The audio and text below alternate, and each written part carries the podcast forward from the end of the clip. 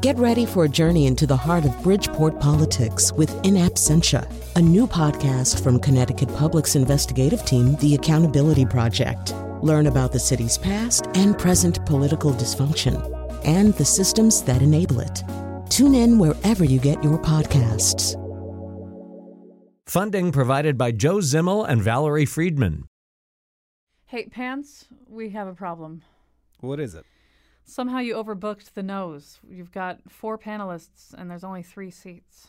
Mm, So we bumped somebody. Let's read down the list. Uh, Kinky Friedman, Uh, no, that way too big of a star. Mellini Kantayya, Mm, she'll probably make it about race. Rebecca Castellani, She's probably gonna start screaming, "This is like The Handmaid's Tale" or something. Uh, what's that? It's this book she read. She reads books like all the time. It's weird. That leaves Jim Chapdelaine. Yeah, that's the one. Bump him. Uh, but people love Jim Chapdelaine. Okay, he's an aging rock star. Who's he gonna complain to? Country Joe and Fish?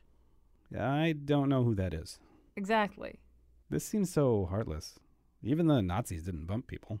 The Nazis totally bumped people.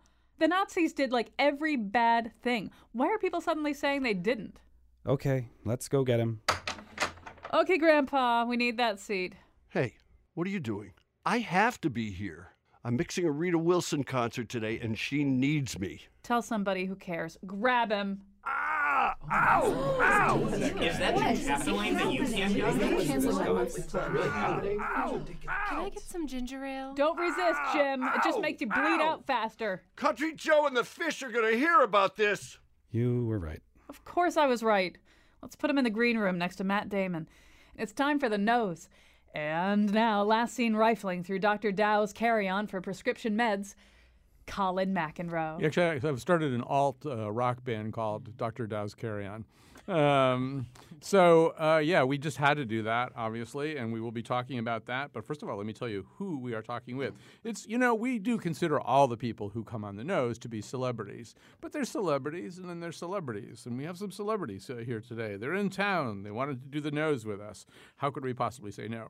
Uh, very excited to have with us Kinky Friedman, singer, songwriter, novelist, humorist, politician, ran for governor of Texas one time, not too long after W was governor. I believe your slogan was "How hard could it be?" Um, and Rebecca Castellani, she's that person who reads uh, all those books. She's a scholar of modern literature, and she is part of uh, making the whole Kinky Friedman thing happen uh, tonight and tomorrow night at Bridge Street Live in Collinsville. Uh, that's where uh, Kinky is going to be performing for the next two nights, uh, and you can get tickets for that, by the way, at 41bridgestreet.com. And so, and so Rebecca's part of that. She's part of the uh, Collinsville entertainment industry, um, which is legendary, of course. And then Mellini Kantayya. You may have just heard us mention Mellini Kantayya. Who is Mellini Kantayya? She's the mom who started a social media revolt against the surging price of EpiPens. Mellini Kantayya is an actress who lives in Brooklyn, New York. She has appeared in the hit HBO series The Night of and played a doctor in the CBS series Limitless. Her people just showed up with that clip. They said, "Look, yeah, you, you have to play it, or she's not coming on." Uh, no, that's actually that. She was on Inside Edition. Um, yeah, actually, this is from that was from Inside Edition. That She- was from Inside Edition. You were spotted canoodling with Harry Styles, and Yeah. they just did a whole feature about it. Uh, um, the funny thing is, they had called my agent, and I, I was just like, you know, Ricky, I don't want to do it. I'm not going to do it. And so he told him she's not going to do it, and they clipped that all together themselves. They they Right. put that all together themselves, yeah, without me. that's what they do. yeah. Um, all right, so I mean, obviously, this is a pretty picked over and talked over topic. It's happened on Sunday night. It's been, uh, been part of the news conversation for days and days. So it's not really like our favorite thing to do on the news is talk about something that people have already been talking about. But there's something unescapable about this story. There's something unescapable about the story of Dr. Dow and his United Airlines flight. I don't even think I really have to set this up for you. Most people know about this. This man who was bumped and he refused to leave his seat. Um, and somehow or other, this story is still going.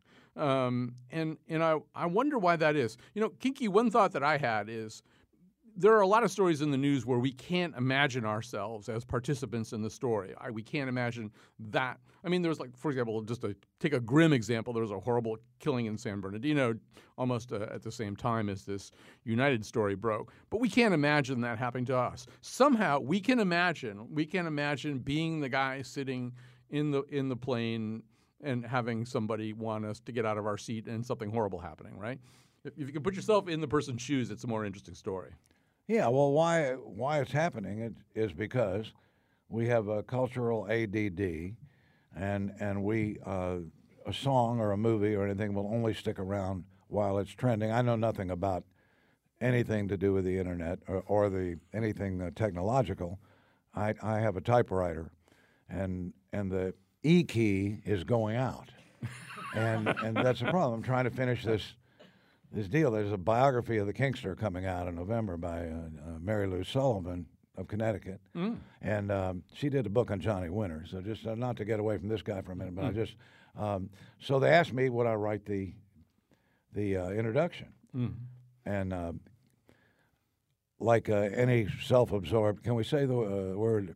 Can we blink anything or? Well, I, I, we, can't. We, Uh, we, we own right, a dump right, button, right, but we try right. not to use it. Like any self-absorbed a-hole, you know, you I. I um, agreed to. I jumped at the chance to write the introduction to my own biography. Why am I talking? Oh, because of the E key. so the E key finally went out, Mm-hmm. and when that happens in America, you throw the whole damn typewriter away. If you know what a typewriter is, that is, uh, you have to throw it out. And uh, I like to say that um, at least I'm uh, grateful that I'm, I'm not E. E. Cummings. Yeah. as far as this guy is concerned, he's um, he's not he's still trending apparently. Yeah. As long as it's trending, I mean, what a sick system! Can't we just look at a situation like this? We're fascinated by this guy.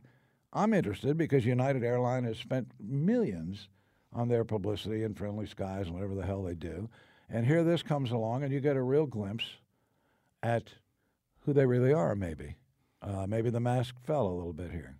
Right. Um, and I think, Rebecca, you and Mellini had similar reactions that it's not just that we can imagine ourselves in this situation, but this world suddenly looks familiar, right? It somehow or other mm. matches Yeah. something that we think is happening, that the world isn't as nice right now. Well, the image of him being dragged against his will, trying to fit him down that little aisle, and he's not quite fitting seamlessly, seemed to me a bit like a metaphor for politics in the U.S. right now. I mean, here's someone that purchased his his ticket, he did everything right, and yet he's still coming up against an authority figure that's telling him, actually, no, this is the way it's going to be. Whether you come quietly or kicking and screaming, or whether we have to drug you or bash your face, and this is how it's going to be. So yeah, I do feel like this story is stayed in the the groupthink consciousness of the world because it does sort of have this metaphorical quality to it to sort of sum up the state of the world right now, which is not super. Yeah, it actually reminded me of that scene in Incorporated, which I think was canceled, but it was actually pretty good. This is a show on the Sci-Fi Network. Yeah, and and someone had some sort of illegal tech, but he had actually done nothing wrong, Mhm. and so he's being drugged. And it, it, it's like reminiscent of like you know, yeah, dystopian nightmare television show. Except it's real. and right. Whereas you know the, you know, here's a person who's an individual who supposedly would have a right to to get a product that he had purchased. Um, he had purchased a product with certain expectations, and that uh, the corporate interest and that some another person was deemed more important than him. Mhm. Yes. So he had to succumb to like the corporation. I think that's that's sort of the dynamic that I feel like echoes with people right now um, from the EpiPen thing, from I feel like public policy itself is not for us anymore. Mm-hmm. And so, and I feel whether it's a visceral feeling or it's actually people going and saying, hey, there needs to be public policy where they can't oversell the tickets. On some level, people are perceiving that it is, you know, corporations are people now, but then we're feeling like the actual people aren't people anymore, just the corporations. And so and so I think that's I think that's part of what's playing out here. And like you said, you can't getting shot randomly, although it could happen, doesn't feel as um, intimate and real to our everyday experience. Right. That's just not like something that. we see every day. And I mean, to that point, I, I do think that not that things like this happen all the time and have always happened all the time, but actually, one thing I suggested to Kinky, uh, it turns out he hasn't played it in a while, so he's not going to do it when he gets around I to singing. remember the damn. Yeah, that's right. but you have a song called "We Re- We Refuse the Right." We reserve the right to refuse service to you. You know, which and it's that's not a new song; it's an old song for you, and and it's about this phenomenon in a way. You know that that all through history, people have been treated shabbily in various retail contexts and worship contexts. The difference is everybody except you has a camera uh, right now. I mean, the difference is now you you see things that you didn't used to see. Well, there's another factor here. The guy's a doctor. Um, and uh, I have a series of rapid fire, a montage of rapid fire medical jokes that come from my shrink, Willie Nelson. and um, every joke Willie now tells begins with guy goes to a doctor. And, okay. So I think it, I think that's significant. We could try one or two of them out real quick. Uh, the- the- an example would be a guy goes to a doctor, and uh, the doctor says, "I got bad news for you. You've got AIDS, and you've got Alzheimer's." And the guy says, uh, "Well, at least I don't have have uh, AIDS." I actually have heard that one before. And uh, the second one is a guy goes to a doctor, and the doctor says, "Got bad news for you. You got six months to live." The guy takes out a gun and shoots the doctor right there in his office. They gave him 20 years. Ah. all right, so doctor jokes from uh, Willie Nelson. But you know, one of the things that, that I I was thinking watching this. Okay, so you see this horrible spectacle unfold, and here's this man, this doctor, and he's he's bleeding from the mouth. He's being dragged out, and and you do hear this chorus of disapproval and distress from these people. You know, what are Yeah. you doing? Look what you're doing. Look at this poor man. Um, and and the people who are doing this are some form of police officer, so it's not necessarily something where you could. I just start. I was started wondering, what are your moral obligations? Yeah, somebody uh, somebody should have said, "Let's roll." Yeah, You know? really? Yeah. I think I think so. What? Come on, this is wrong. It's like the Everybody bystander knows effect. Everybody can take out their phones and snap pictures, but who is the person standing up out of their seat and saying, "Wait a second, like this is wrong"? That nobody did that. It's it's. But there's only the so Kitty much Genovese. power you would have as a passenger. Like you're doing the one thing you have the power to do. I, as a diminutive person of color, am not going to challenge a law, a- a- an officer of the law in any way, shape, or form. And so, um, No, it's precisely like a it's tiny. the only thing you hijacking. I can mean, do is gonna to do tape it. or not? is to witness it, to document it, and and in some ways, that fear of being taped, we should hope or should kind of make people behave better. It doesn't seem to be working out that way. Well, I, don't- I don't, But I you don't know would that, that. hope. I think that is the case. I think people do, in in some cases, behave better because they know they're either about to be taped or they see the phone there or they understand that. I mean, there's also just sort of a, a blindness about that that builds up in people too. And I also Right. think when people get into the, you know, what Cesar Millan, the doctriner, calls the red zone, Yeah. something shuts off. You know, that thing saying, "Oh, somebody might be filming you with their phone right now." That voice does not get heard anymore. I think a you- lot of times the phone can really make things worse too, because the second you know somebody's being belligerent, and then you take out the phone, it adds in that additional element of belligerence. Well, you better stop filming me. That you know Right, that it wasn't does. there I've seen before. that. Yeah, you see that a lot with you know road Yeah. rage incidents where someone starts filming the person that's attacking them, and they get in- increasingly infuriated with the presence of the phone. So And actually, the ACLU has an app where you can, if you're taping Mm-hmm. and someone demands your phone, you can shake the phone, Oh, and it would wow. elim- immediately It send your tape to to the, the ACLU. Oh, to the a great- ACLU. That's a good show. I want to get that. App. Yeah. So, and you know, Mellini, I was going to ask you too. I mean, obviously, this is a very different thing. You became a crusader for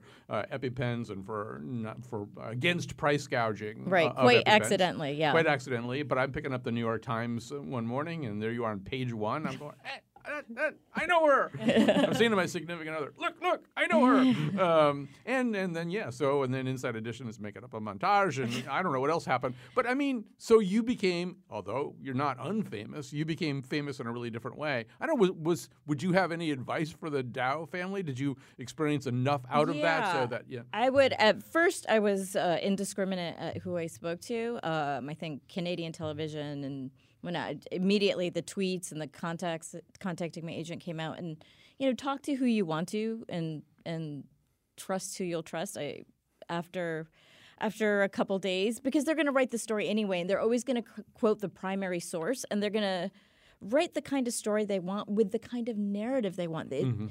um, I think mom got mentioned in like almost every single article. Like I could throw my daughter into a vat of peanuts with eggs and shellfish, and she would r- emerge unscathed. She's allergic to nothing. Yeah. Um, this was just I just thought the price gouging was wrong, and so And your hu- your husband's allergic. He has a swelling condition. We were traveling. And so, out of an abundance of caution, because we're going to be like in the mountains, just the two of us for our anniversary in California Hmm. and on a plane, the doctor said, Oh, you know, I'm going to prescribe a, an EpiPen for you.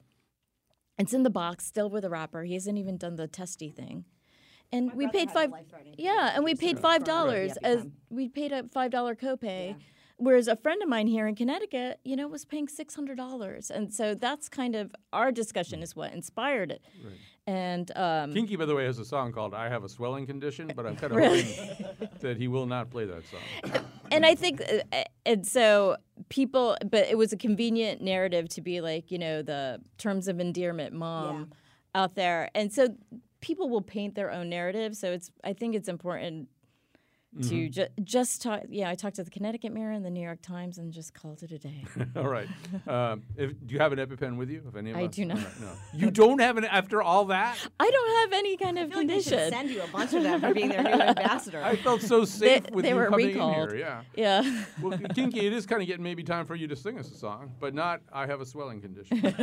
um, although that, there might be something there. Like worst first state lines. Well, this little booger. Kinky, Fr- Kinky Friedman is putting on his guitar right now. All right. Yeah, this happened, Colin. This is one, um, one, one night. I'm at the ranch at three o'clock in the morning, and the phone is ringing, a- and it, it is Willie Nelson, who has become my shrink pretty much. and um, he um, he said, "What are you doing?" And I said, "I'm watching Matlock." and he said, "Well, that's a sure sign of depression." He said, "Turn off Matlock. Turn it off and start writing, Kinky. Start writing." And I hadn't written a song in 40 years, so I wrote 12 songs, kind of inspired by Willie. And um, one of them I'm going to play for you now. And and then I called Willie back. Uh, this is just a few months ago. Calling back. I said, "How you doing, Willie?" And he says, "A a little up, a little down. You know the usual." And then he said, "By the way, Kinky, what channel is Matlock on?" Uh, so here's uh the, the first of the Matlock collection. Right. And uh, this is a, a true incident that involved me. It's called um, Jesus in Pajamas.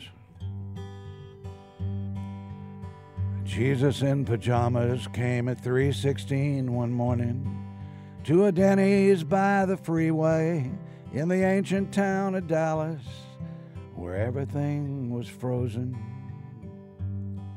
There are many Denny's in Dallas, but few of them were chosen for Jesus in pajamas to finally have a rosin. Jesus in pajamas came a shuffling to my table. Help me if you can, a voice said. Help him if you're able. Like a clown, like an angel, like a jester in Denny's palace. Couldn't say for sure, I only knew that it was Dallas, where the only whole heart is a broken one, and the only true love an unspoken one. So help him if you can, help him if you're able. When Jesus in pajamas is standing at your table. Jesus in pajamas had a coupon he was tearing. He was drooling slightly on the on the tattered clothing he was wearing. From underneath that dirty green knit cap, God's eyes were softly staring. Help me if you can, they said. Help me if you're able. But I turned my mortal gaze away and I got up from that table. I walked out past a door that just said men. I left Jesus in pajamas on the cross again. And now the only whole heart is an aching one. And the only true love a forsaken one. So help him if you can. Help him if you're able. Help him if you can. And God bless you, friend. The menu's in your hand. Kinky Friedman. No longer. Thank you very much. No longer writing in the key of E. He doesn't have one anymore. All right, we have to uh, take a break. Uh, we'll come back after this. All right, we are back. Happy Good Friday. You just heard a very interesting kind of Good Friday appropriate song from Kinky Friedman. He's here with us in the studio as part of the Nose today. He'll also be at Bridge Street live in Collinsville tonight and tomorrow night. You can get tickets at 41bridgestreet.com. Also with us, uh, this is so exciting. We have all these celebrities um, doing uh, the Nose today. Uh, Mellini Kantayya is an actor, humorist, and author uh, of actor, writer, whatever, essays on my rise to the top of the bottom of the entertainment industry. Uh, and her most recent credits include HBO's The Night of, which Rebecca and I both love a lot, and Marvel's The Defenders, streaming this summer on Netflix. Are you like a, a Marvel superhero now? Or? No. No. No. And I can't. I signed a non-disclosure, can't say anything. Okay, so I don't, can't don't. say We don't want to know. too much. It's it's not a big role. Yeah. Um, There are no small roles. but uh, it is it is with a a, a, a star of quite some stature. you know, Ah. Just uh, So you can't even say that? Like, I who's in it? You can't- can't say anything. You know, the funny thing is, all the fan sites they all Yeah, know. right. They all know exactly what's happening, but you know they're not legally bound not to say anything. So Hmm. well, I can't. Rebecca and I were both big fans of The Night of, and I, I did think the entire time, and I, so I'll tie this back to Kinky's song, that, that John Turturro was a Jesus figure. There, there was something very Christ-like about this guy. He's, you know, he first of all, he's suffering. He's The suffering, he's suffering, suffering yeah. terribly, and he's walking around in this kind of overcoat that almost looks like some kind of raiment from the Bible or something, and he's you know, trying to fix other people. He's a he, bit of he- a social leper. yeah, social. Yeah. He's totally is a really a social leper. So yeah. Whether he Um, wants to or not, right. he just feels compelled to. Yeah. He was so great. And you like kicked somebody out of a school, you Yeah. heartless. I won't even say it. Yeah. I won't even say it. I All right. did. So we have some other things that we need to talk about uh, here today. Um, and we, so we have this kind of lightning round of possible topics here. I don't even really know which ones we should talk about. Although this is one that at least everybody can relate to. And I, I'm not sure everybody read this article, but some of us did. And I can summarize it for you anyway. In the New Yorker a week or two ago, Tad Friend, who's a terrific writer, did an article called Silicon Valley's Quest to Live Forever. He wasn't talking about the valley, he was talking about the people who live there. And All these people who work for bio, who are big magnates at biotech firms and lots of movie stars who kind of hang around with them are really getting into the possibility. Well, to quote one of them, uh, Martine Rothblatt, uh, she's the founder of a biotech firm called United Therapeutics, which intends to grow new organs from people's DNA. Clearly, it is possible through technology to make death optional, she says. She's already commissioned a backup version of her wife, Bina, a mind clone robot named Bina 48. I'm not quite sure I know what a mind clone robot is or that I want to, uh, but an Englishman uh, named uh, Aubrey de Grey, who's been on this show to talk about immortality, um, has proposed that if we fix, he's part of this article too, if we fix seven types of physical damage, we will be on the path to living more than a thousand years assuming we can avoid getting hit by a bus or an asteroid. Um, and so it's a philosophical question I pose to all of you. Like, Kinky, would you would you want to live a thousand years? Would you want to live five hundred years? Oh no, no, hell no. That's a. Um, I always say that longevity has ruined as many men as it's made, and as many women. And a great example is Bill Bill Cosby. Yeah. If Cosby would have just fallen off his perch before all this happened, yeah, but he was. It's only coming out now. Right. He was still a, a rapist back in the day Well, well, when he was youthful. he, he was. And you should also keep your eye on um, on Assad and Bill O'Reilly to see what happens. Maybe they should step away at the right time. You know, Yeah. and I mean if. You know, yeah. I'm- Well, his point anyway is she, he could have died in relative, you know, obscure. Oh, he would have been, but he would have been a hero. He would have been an American hero. Right. It wouldn't have come out. It of course, have come it out. could be argued that maybe it's good that it, It came wouldn't out. have come out. It's pointed out that pointed out to me that I forgot to reintroduce Rebecca Castellani. It's not because I'm blinded. I'm the by- regular person Yeah. today. Yeah, I'm that's just going right. to keep the panel humble here. Right. You're, re- you're representing the the rest of us. Normalcy. The You're rest the- you're the only one who reads. Yeah, Yes. right. She does. She is the person who reads. Yeah. I, the other thing that I thought about. Uh, let me run this idea by you. Let's say that you could live for a 500 years, except that you could get hit by a bus or an asteroid. To me, that starts to make. I mean, if you're committed to living 500 Right. years, then you start to get much more nervous about, About like, asteroids and buses. Yeah, and I've like- actually been hit by a bus. Believe it or not. and it's Um, not as bad as people say it is. No, it's it's.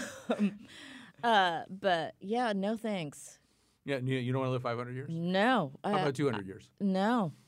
No, I will take the normal human Yeah. lifespan. Um, I would like not to physically suffer. Right. And I would like to not be a burden to my child. Yeah. Uh, especially since she's an only child. Um, other than that, yeah, I'm fine. I'm sorry I laughed when you said you'd been hit by a bus. I laughed too. 'Cause, yeah. But- Um, well, you know, I mean, uh, Woody Allen was uh, asked, I think, by Mike Wallace, um, "Do you want to live on in the memories of your fans?" And he said, "No, I'd like to live on in my apartment." um, and and so there's some people I think who never do want to die. But, but when I that thing, that whole idea of like you get sort of protective of the 300 years that you've got or something, and then you don't want to do anything because what if you do get hit by a bus? Yeah, I mean, if that would it's- bother if me. it's 300 years of anxiety, no, thank you. And if it's if it's 300 years of being, you know, in the body of a 90 year old, no, thank you. But if I was, you know, going to be in a 30 year old body for an extra hundred years, I, I don't know. Well, you're all Maybe that's 'cause naturopathic now. You probably Yeah, will I feel right? like maybe I will. Who knows? So you you take an extra. Say, I, I wouldn't take like a thousand years or 500 years, but I definitely deal with existential crises on a regular basis and a fear of the unknown after life. So I feel like having a little more time to You know what see the world that? and do Getting things. hit by a bus. Yes, Yeah. I feel like Yeah. maybe that's what I need, just to get hit by a bus, and then No all more the- my existential perspective will shift back into place. doing some workshops where you they just they have the bus hit you and you kind of get over that. Colin, you know, Yeah. you know the the um, this state uh, is the, isn't it the home of Nathan Hale? It is the home of Nathan is. Hale, yeah. Which I was just thinking, we have so many heroes in Texas. I mean, from the down legitimate, and most states don't have very many. Mhm. But Nathan Hale is one, from Mhm. what I know of him, um, that would not buy into this crap at all. And in fact, the people that are like this woman are the people that want to seem to be the most spiritually shallow of the bunch. I mean, the people we don't need to be around. The Yeah. ones, Right. the, the ones uh, when Nathan Hale, who was what, 21 years old or however old he, he was, what was he? He was a teacher or he was? Yeah, a, he, was he a- had been a teacher. He had no training in espionage. Didn't know how to be a spy. Just volunteered for it. Um, died in total obscurity too. I mean, nobody knew his name at that time. I, I'll tell you who did know. When, when Nathan Hale, minutes before he was killed, said, um, I regret that I have but one life to give for my country, I think the British knew they were sunk. Yeah. And because you can't kill guys like that. Right. That's a hero. Mm-hmm. That's- And those kind of guys are ready to go at age 21, regardless of. James Foley was another one, the, the, the journalist. Yeah. Mhm. That um, his dad told him, "Don't go back over there. How can you? You know, you." And and he's, why do you do this? And he said, uh, "Why why does a fireman run into a burning building?" Yeah, but then the narcissistic people want to live forever. Yeah, Yeah. But, um, but, but I Obama gave him such an um, eloquent uh, Mm. uh, eulogy, and 90 seconds later, he was in the golf cart high fiving uh, the um, Jay Z or somebody. So, Mm. not to knock Obama because he's out now. He's not in. We get it. He's off the hook. Mm-hmm. But is your, but your point, hook. your point, Mellini, is the people who give, and his point is the people who give and give of themselves go fast. Right, Narcissistic- right. Narcissistic people but want I- to be. You know. But also, my question is, if we're we're dealing with some of the the most you know brilliant minds in science, you know, we still have juvenile diabetes. Yep. Yeah. You know, we, we we still have AIDS. We still have cancers. We still have um, public policy issues of how to give everyone access to health care. Um, i- is this really? This just seems like you know when a movie star does like a silly movie as sort of a passion project. This is it feels like a really expensive passion project. Whereas it, it's it, it seems so surreal and so Put away from like everyone use. else's Mm. experience. Yeah, Yeah. what can it- it- All right, we're going to switch topics here in the lightning round. Um, and this is this just broke today. I didn't give anybody any time to get ready for this, but I have to bring it up because, in fact, uh, somebody that Kinky and I both know is quoted about this. The estranged wife of former Congressman Anthony Weiner has been meeting with literary agents about her new project, which could detail her side of the uh, sexting scandal and her role in Hillary Clinton's run. Um, and of course, is Huma Abedin, uh, and it's uh, she has been meeting with literary agents during the past few weeks to discuss a book envisioned as a reflection on how her personal and professional lives collided during the campaign. Uh, I think we all know what that means, uh, but uh, at least it says one top literary agent. See, Kinky and I have the same literary agent. The difference is that Kinky is productive, even though he doesn't even, even though he has a Kinky's typewriter. desperate, that's yeah. all. Um, I like have a computer. I can type as many E's as I want, and I still don't get much done. But um, at least one top literary agent said she is definitely not in the Abedin sweepstakes. No one would have approached me with this book because they know I'm not a Hillary fan. I'm an Obama fan, says ICM Partners Esther Newberg. This will be uh, an interesting sale to see who wants to know what Weiner said to her each time he was caught. If she reveals a lot, it turns your stomach. If she doesn't, she puts the publisher in a bad place to me, one of the questions about this, I mean, there are certain marriages where you do want, you, you wonder what people do say to each other, you know? Like how, I don't know how I could get through a day of that kind of thing Right. with another person. So I don't know. In some ways, like you, you do want to know this, right? It's, it's one of the basic human questions. yeah, I mean, it's like a e- even in that film, the Weiner film, Mm-hmm. she was she played everything so close to the vest, and she always like left, and there was always this look, and there was this at the end of the movie where she was just like taking her vitamins. She had a mask up the whole time. Yeah, and but there, and and she let it drop for like a nanosecond. So she's a fascinating person because you're like, you know, just they even look mis- mismatched when you see them together. You know, she's got a sort of glamour to her, and she's very beautiful. And um, Although think about what you're saying because it, it kind of ties back to the thing we were just talking about. She's fascinating because she's one of the few reticent people Right. left on the public scene. She's one of the few people. Right. I mean, now somehow or other they and that's going to get blown Yeah. when she writes the book. Right. Somehow or other, she was part of an agreement to do that documentary, so she can't be quite that reticent. But yeah, you know, I mean, in some ways, like knowing things that you really want to know takes all the mystique and glamour out, out, of out of that person. I, I mean, I won't buy the book. I'll, I'll maybe Has- I'll has- wait for the many think pieces that will come out. Has Esther. Lobster Newberg uh, passed on the uh. Apparently, she has wants. She will not touch. I the, think she's she's very savvy, and Yeah. uh, Lobster. Um, I hadn't uh, done a book in a long time, you know. Not that I, I mean I wasn't really trending, you know, at, at the time I was trying to get a book deal. But um, but my friend uh, Louis Kemp, who was Bob Dylan's uh, childhood toboggan companion and closest friend, wanted to write this book. So Esther got the thing together, and it's now coming out in Random House. And uh, it, it's a it, the most amazing thing is this book. Louis Kemp has these stories like Huck Finn about him and Bob that are so crazy and outrageous and true. And of all the biographies, there have been hundreds of them about Bob. I mean, what the world needs is another Bob Dylan book. I know, but the point is, none of them have any of these stories. Uh, they these guys have never met Bob Dylan, these biographers, and they keep interviewing the same 250 people who say the same things. Mhm. And uh, we have something really different here, I think. Yeah. And it's kind of a Huck Finn, Tom Sawyer, uh, Bob Dylan book, and, but it's it's and nonfiction. toboggan. You left out toboggan too. uh, the toboggan's got to be in there. It's yeah, got to be in there when you describe the book. So, but that's another person who's kind of fundamentally unknowable, right? I mean, wh- one, I mean, everybody else sooner or later just vomits up everything that they've ever thought or done. Or, I mean, even Springsteen, you know, put out a book this year. But it, it, I mean, the reason there's a market for a book like that one is because nobody knows anything about Bob. I'm talking to you. You're Yeah, well, so I young. mean, you, the only autobiography I'm aware of Bob Dylan has done is Chronicles, which is Right. about as discursive and far from what you would expect out of somebody's autobiography. I think he's written two, but reading those books is no help at all. It's no, wanna- it's yeah. it makes it more confusing, and I think that's part of what's led to Dylan's enduring appeal is that there is this continued mystique. I mean, just look at his behavior with the Nobel Prize. People cannot figure this guy out, even you know all these years after his his celebrity is kind of you know diminished a little bit in the public eye.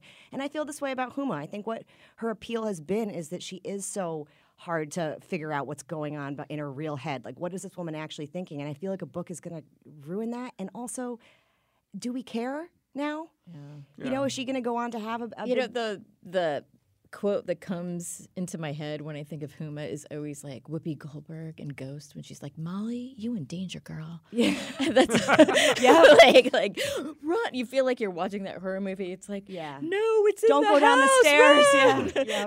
Would, would you guys see her as a victim? Uh, because I think maybe she might be. I oh. mean, like the Clintons kind of got her in touch with Anthony Weiner. I'll in the answer your question with a question. Do you think Hillary Clinton was a victim No, well, of they Bill's did set up their relationship. I think it's the right? same thing because I, I read that they know. met I think and that's she the thing rejected that- him. She said no, no, no, and then she was encouraged to go on a date with him by outside forces. So I think it's more of a Hillary Bill. Oh, I don't. I mean, yeah, you know who I whose biography I do want to read is the woman who unseated her husband as governor. Mm. That I want her biography.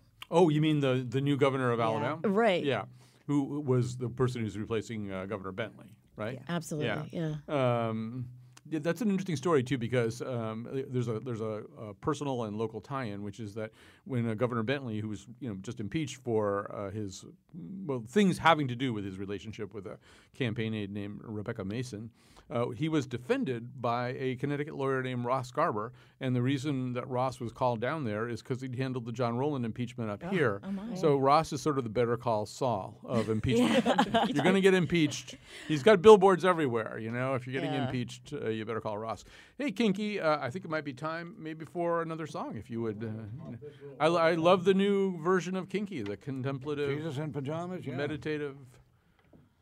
Uh, okay, this little bit is another one from the uh, The Matlock the, album. the Matlock collection. Yeah, Matlock. Uh, this is me and my guitar.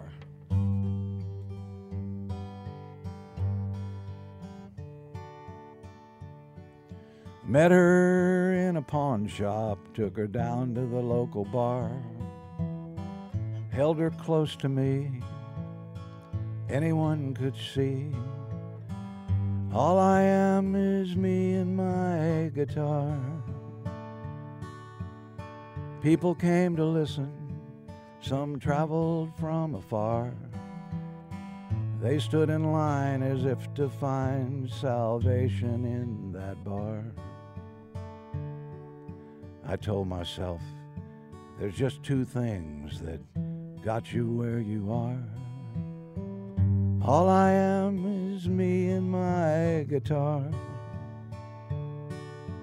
We traveled round this country, though she never had a name. Sometimes she was music, sometimes she was fame. Ah, but nothing lasts forever, like a steel string played too hard. And when it breaks, it sometimes takes your suitcase and your star.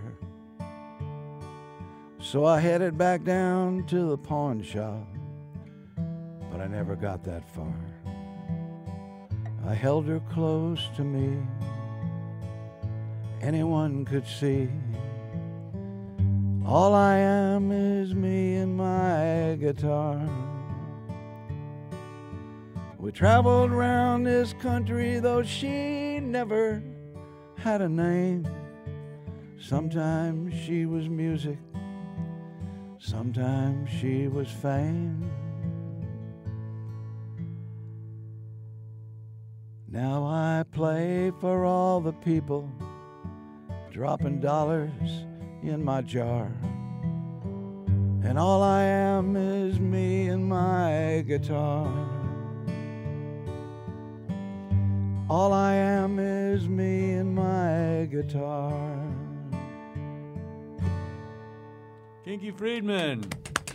It's, That was great. It's the kinder, gentler Kinky.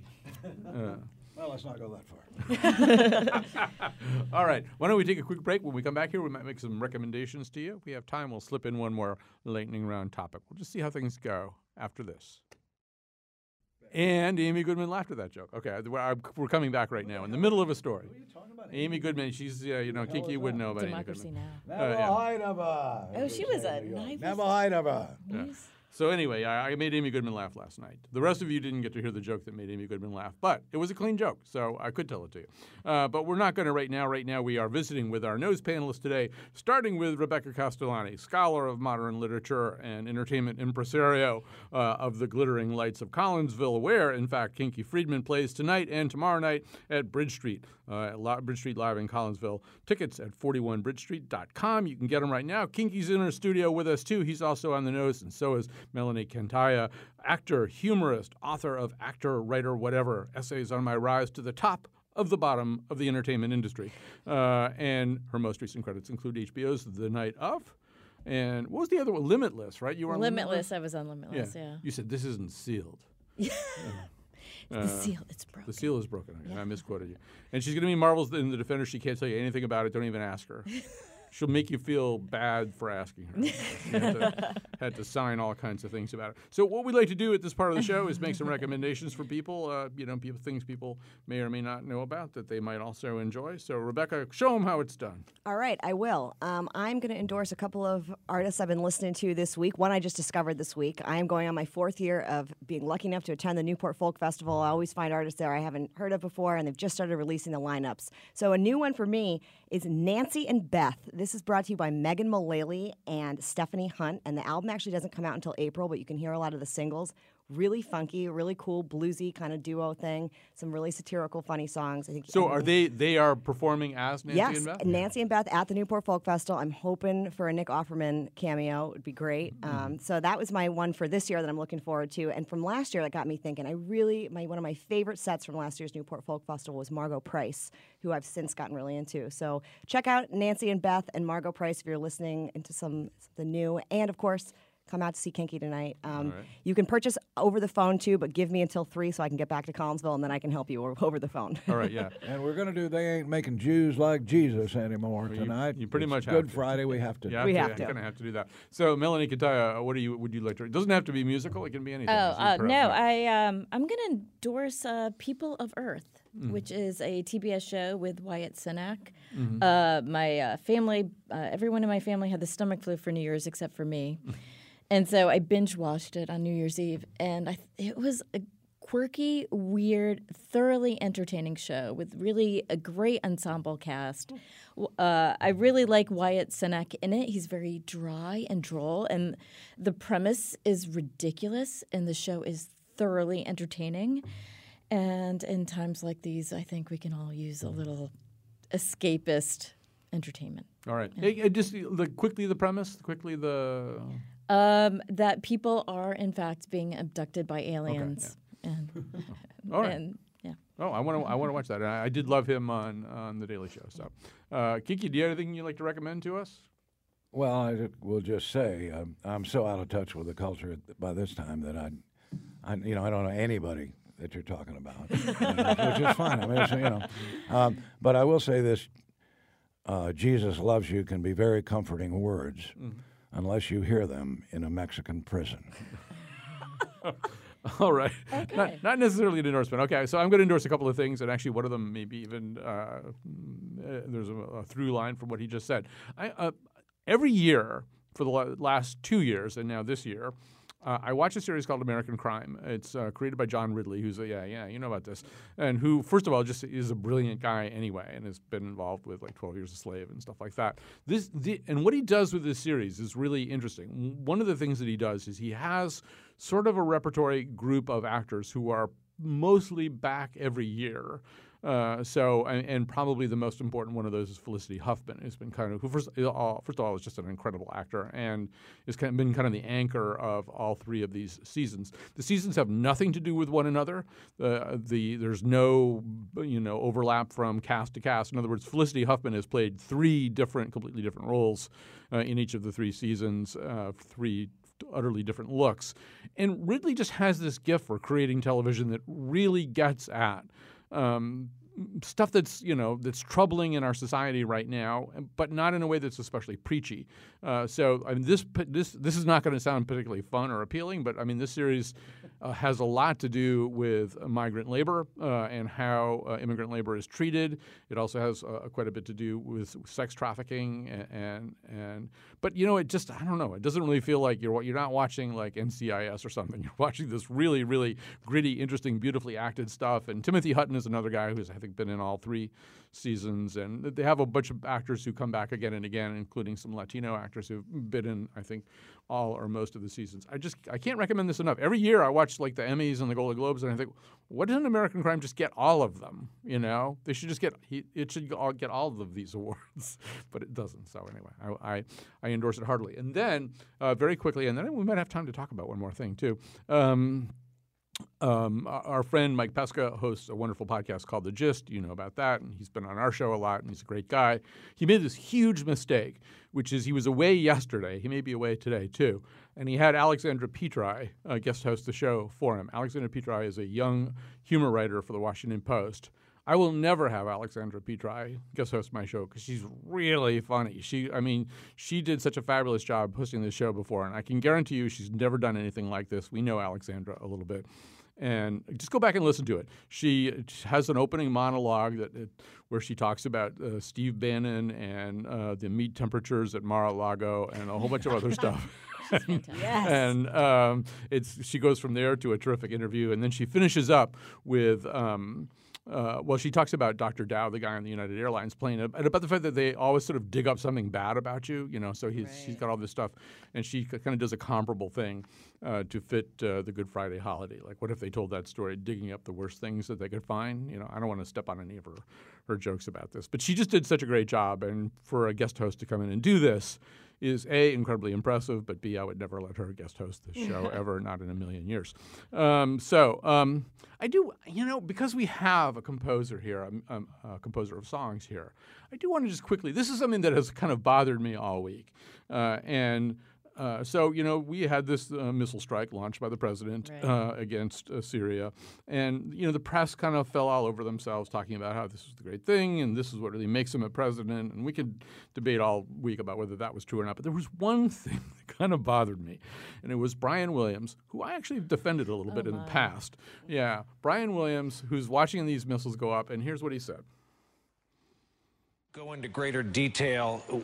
We see these beautiful pictures at night from the decks of these two U.S. Navy vessels in the eastern Mediterranean. I am tempted to quote the great Leonard Cohen I'm guided by the beauty of our weapons.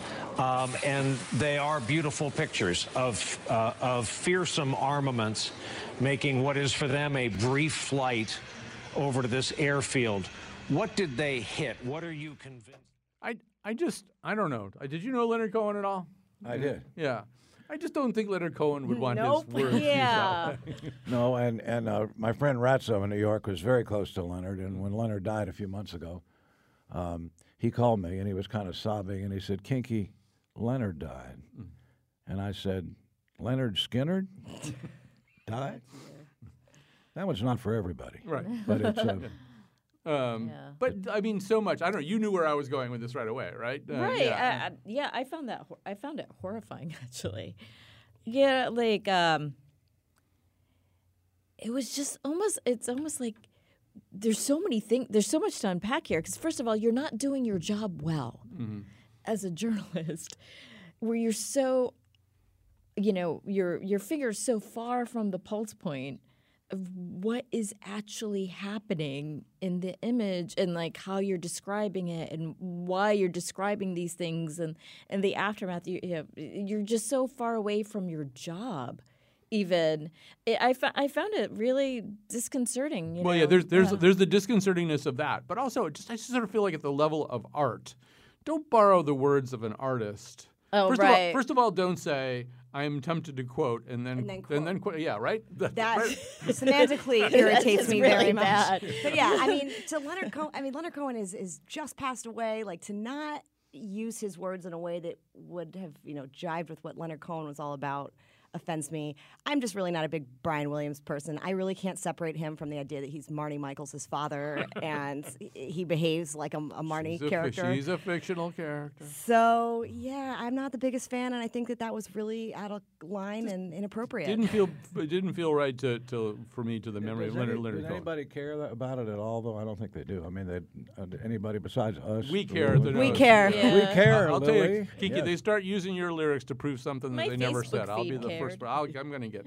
I'm going to get right up in their grills about that. All right. So we're going to stop here. We it's been a very exciting day with Mellini Kantayya. We are very excited, even though we don't know why we're excited. We're excited that Marvel's The Defenders will be streaming this summer on Netflix. She'll be in at Kinky Friedman's, of course, at the Bridge uh, Street uh, live in Collinsville tonight and tomorrow night. And there you will see Rebecca Castellani, and hopefully we'll see her back in the studios again soon. Thanks for tuning in today.